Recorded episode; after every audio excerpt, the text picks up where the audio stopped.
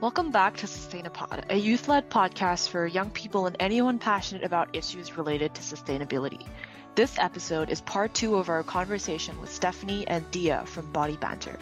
Last time, we spoke all about the origins of body banter and the topic of eating disorders and mental health. We continue this conversation in this episode by focusing more onto the nuances of body image issues.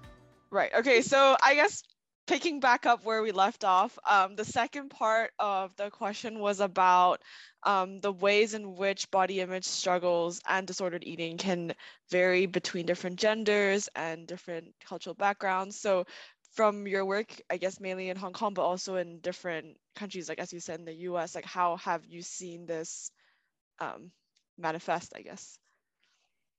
Yeah, um, wonderful. Well, um, excited to jump into this part of the question.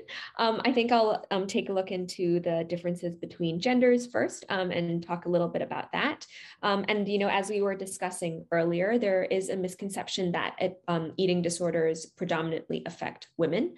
and, and, you know, I think this is something that is, uh, you know, it's a, it's a very widespread misconception and something to notice about this idea is that, you know, when we think about um, the role of, of gender and eating disorders. And um, it is true that a lot of times marketing will target um, women. And this is true. Like a lot of times, the explicit manifestations of eating disorders as we know it um, can happen in, in the female population. And um, a lot of this is also biased because of the research that is done on this topic. And a lot of times, the research will focus on female experiences. And so that's one way in which this can become um, kind of can shape that misconception just the way that um, the research is um, predominantly focused on this population.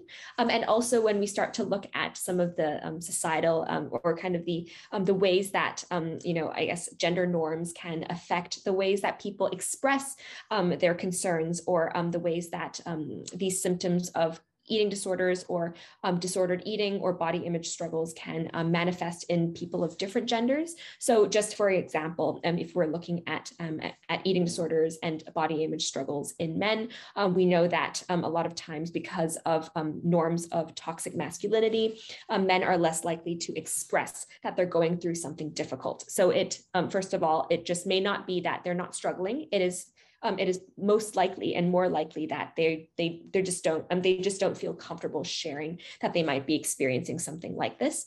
Um, and another reason why this might be under um, or eating disorders um, and body image struggles might be um, underdiagnosed in men is because um, these struggles may manifest differently. So as in, in terms of symptom, symptom wise.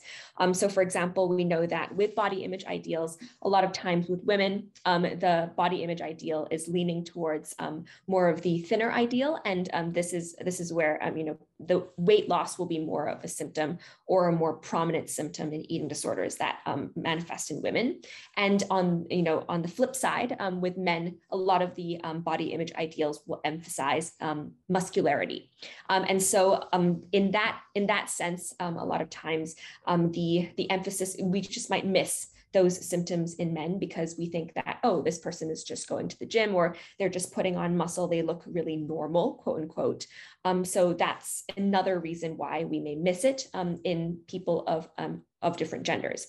Um, and then looking into the literature that exists on um, the LGBTQIA plus population, there's also, um, I would say that this, this field is still developing and there is still a lot of research to be done.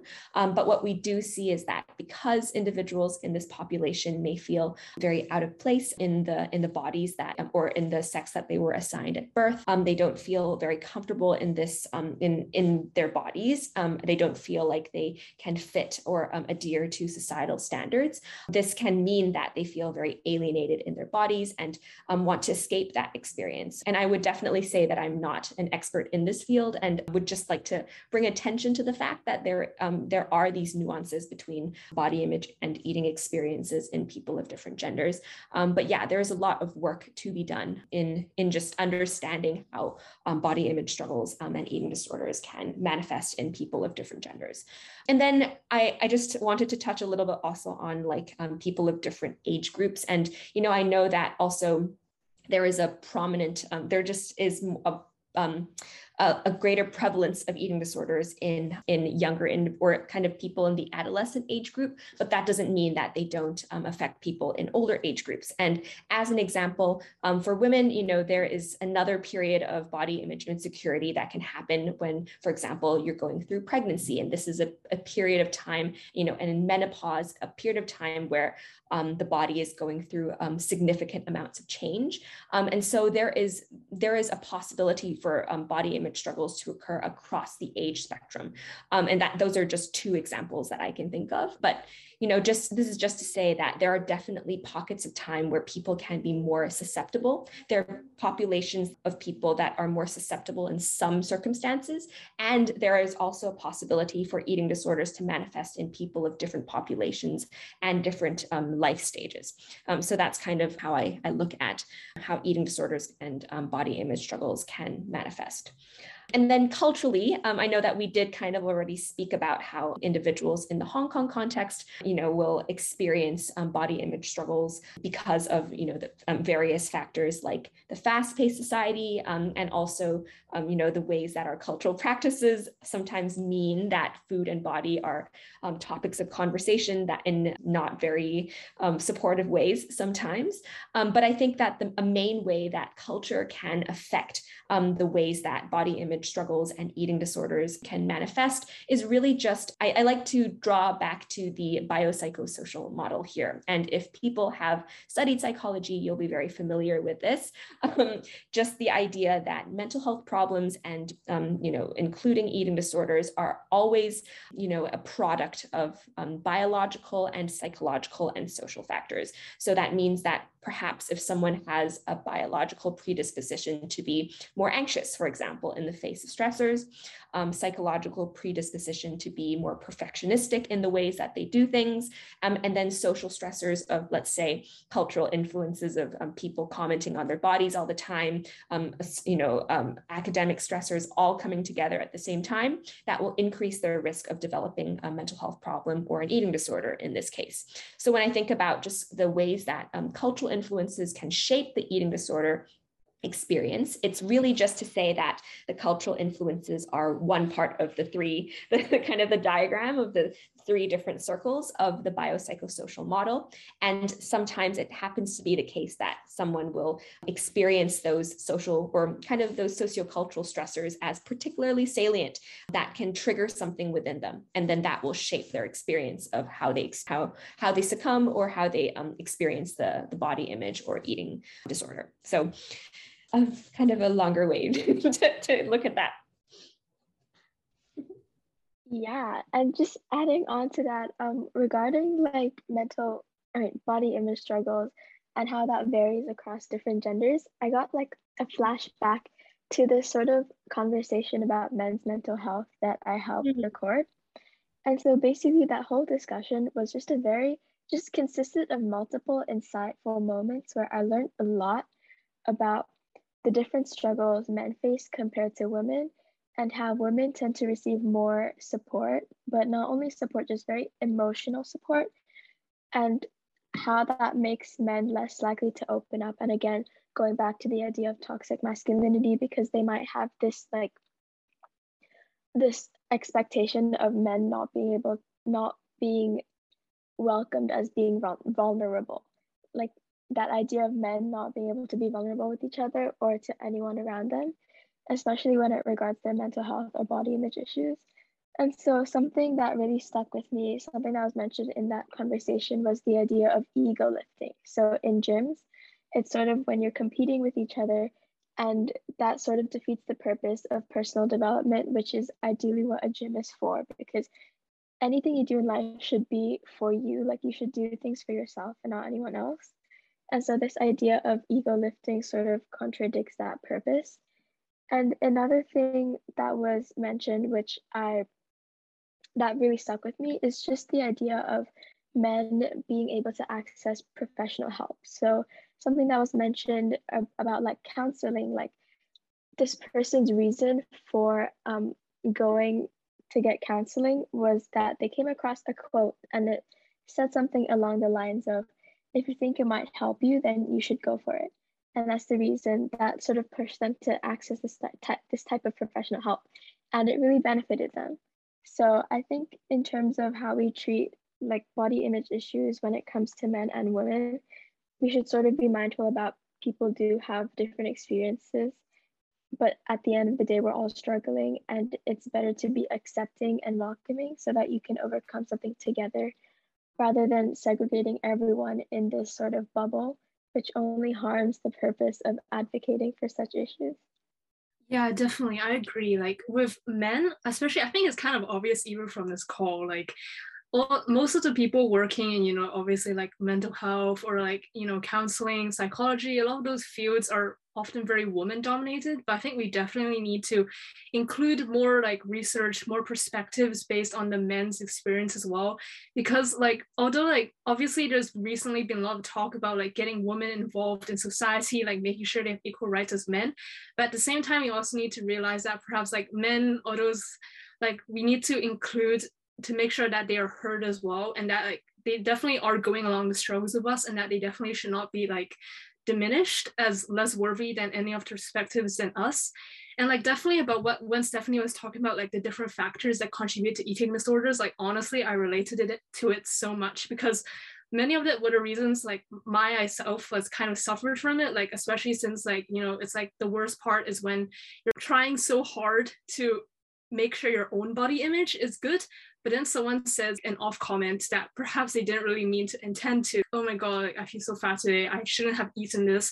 And you kind of like start feeling i should have like aren't they right? Like i shouldn't have done that. It's just a lot of energy trying to fend off all these images and also these quotes and words about body image itself and trying to make yourself feel better about it so yeah, I guess this leads on to the next question. Sorry for the very long-winded monologue, but what do you think needs to be changed in society as a whole with regards to you know mental health and body image? This can apply to both Dia, Stephanie, even Belinda. If you want to, please pitch in with your thoughts. Just breaking the stigma. Honestly, it's something it's like the biggest thing we could possibly do. But also, if you want to change something in society, these actions sort of start from the individual. And so, because if you're advocating for an issue, you must ensure that your individual individual actions align with what you're speaking up for.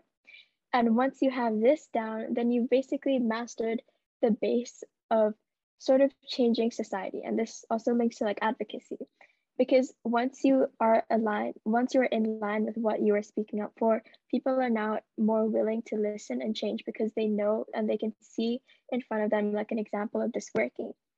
And generally just educate like your friends your family your family friends your friends family. You just but you must ensure that you as an advocate are actively performing. And just ensuring people that every body is a beautiful body, every person is a beautiful person, every personality is a beautiful personality.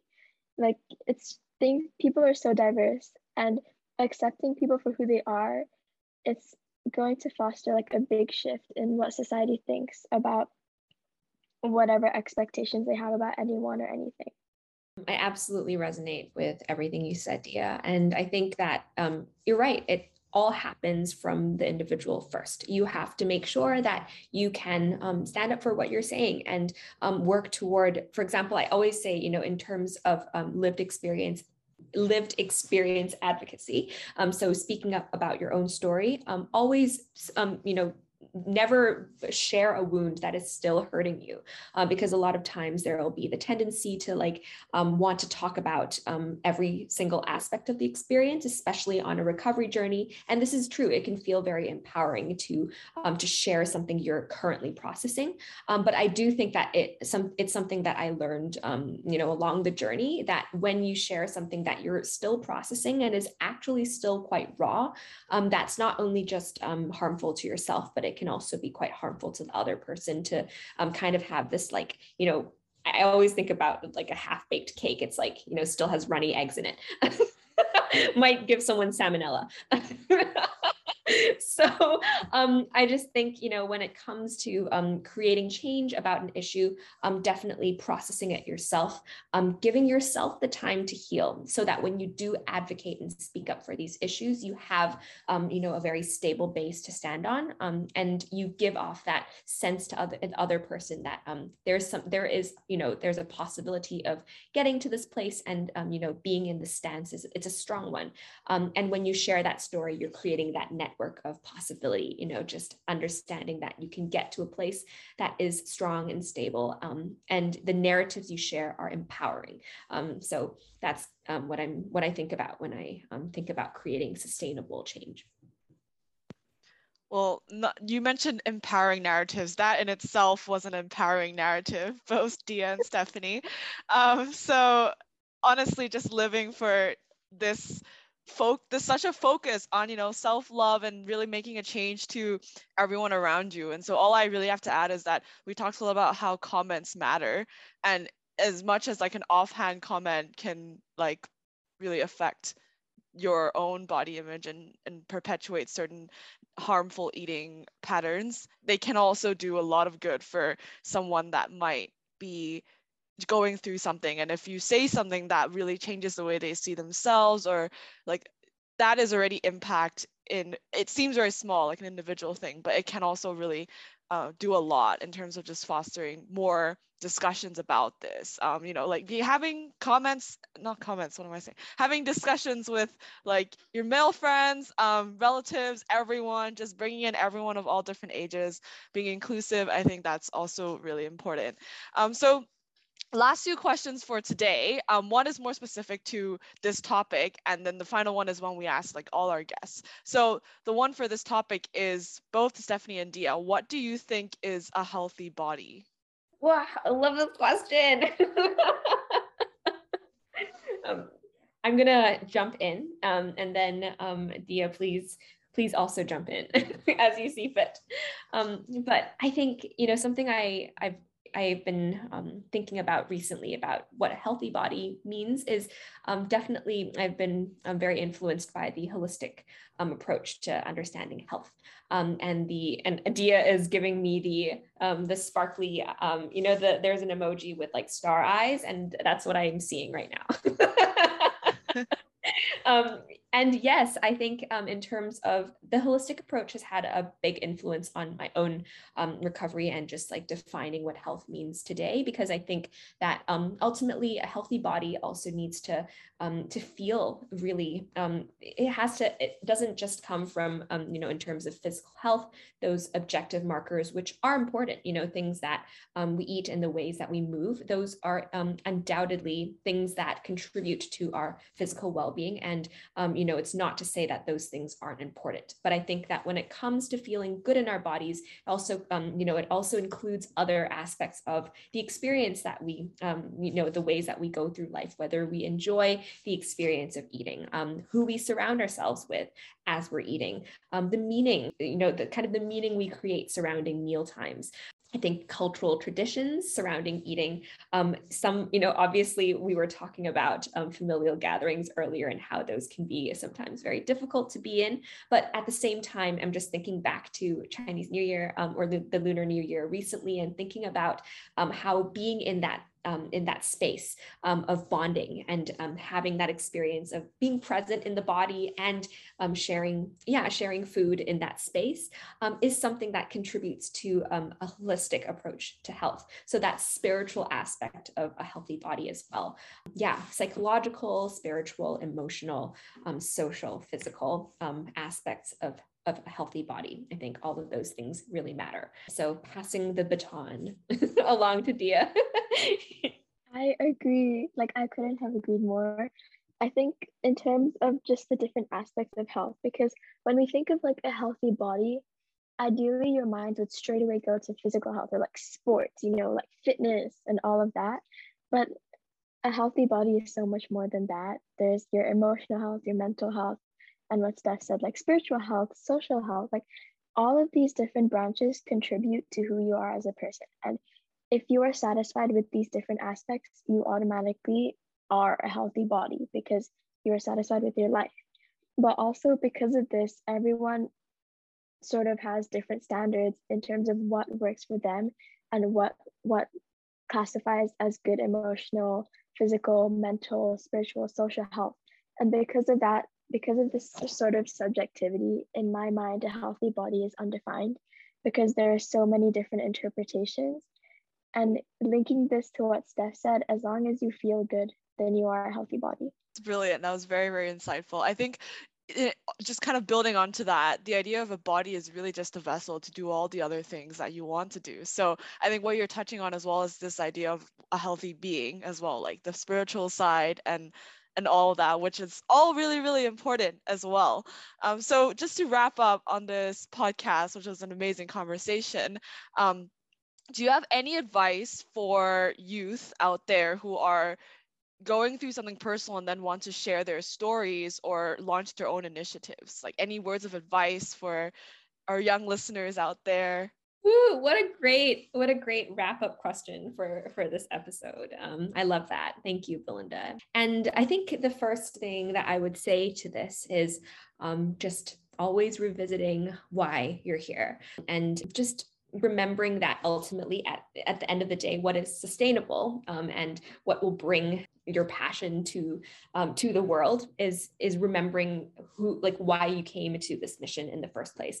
I'm, I'm going to butcher this statement because it's not the full sentence is not coming nicely to my brain but it's something along the lines of like the world doesn't need another person who's doing what they should be doing. They need uh, someone who believes in what they're doing or something like that. Um, but essentially um, what um, it's trying to say is that there there's plenty of shoulds and expectations as to what we do need in this world. Um, and um, you know there's always this like oh this would this would make the world so much more of a better place if more people did this. Um, but then thinking about also um, the need for people who are passionate about what they do. And when everyone does what they're passionate about and what they believe in, then that's what makes the world filled with that energy. and Dia's giving me also this like, wow, um, face. Um, and I definitely um, have come back to that statement over and over in my life because um, there are always an endless amount of things that we can do or we or we think that we um, there are so many um, injustices and problems um, in the world that we that ultimately need to be addressed at some point. Um, but you know if we stretch ourselves too thin and try to tackle everything then nothing ever gets done ultimately. So i think that a lot of times like we um, need to also think about our own well-being as advocates um, give ourselves that space to grow and give ourselves grace when we can't tackle everything and then put energy into things that mean a lot to us and connect with a community that are able you know communities that are able to um, help us in certain ways expand our worldviews um, and that makes the efforts more sustainable because then everyone's working together collaboratively um, to create a better world yep thank you so much for both of you for sharing all of your insights and thank you to Sustainapod listeners for tuning in this week with us. We would love to hear from you about the episode. So please let us know your questions and comments by messaging our Instagram at sustainapod at GIH or email us at sustainapod at gmail.com. Thank you.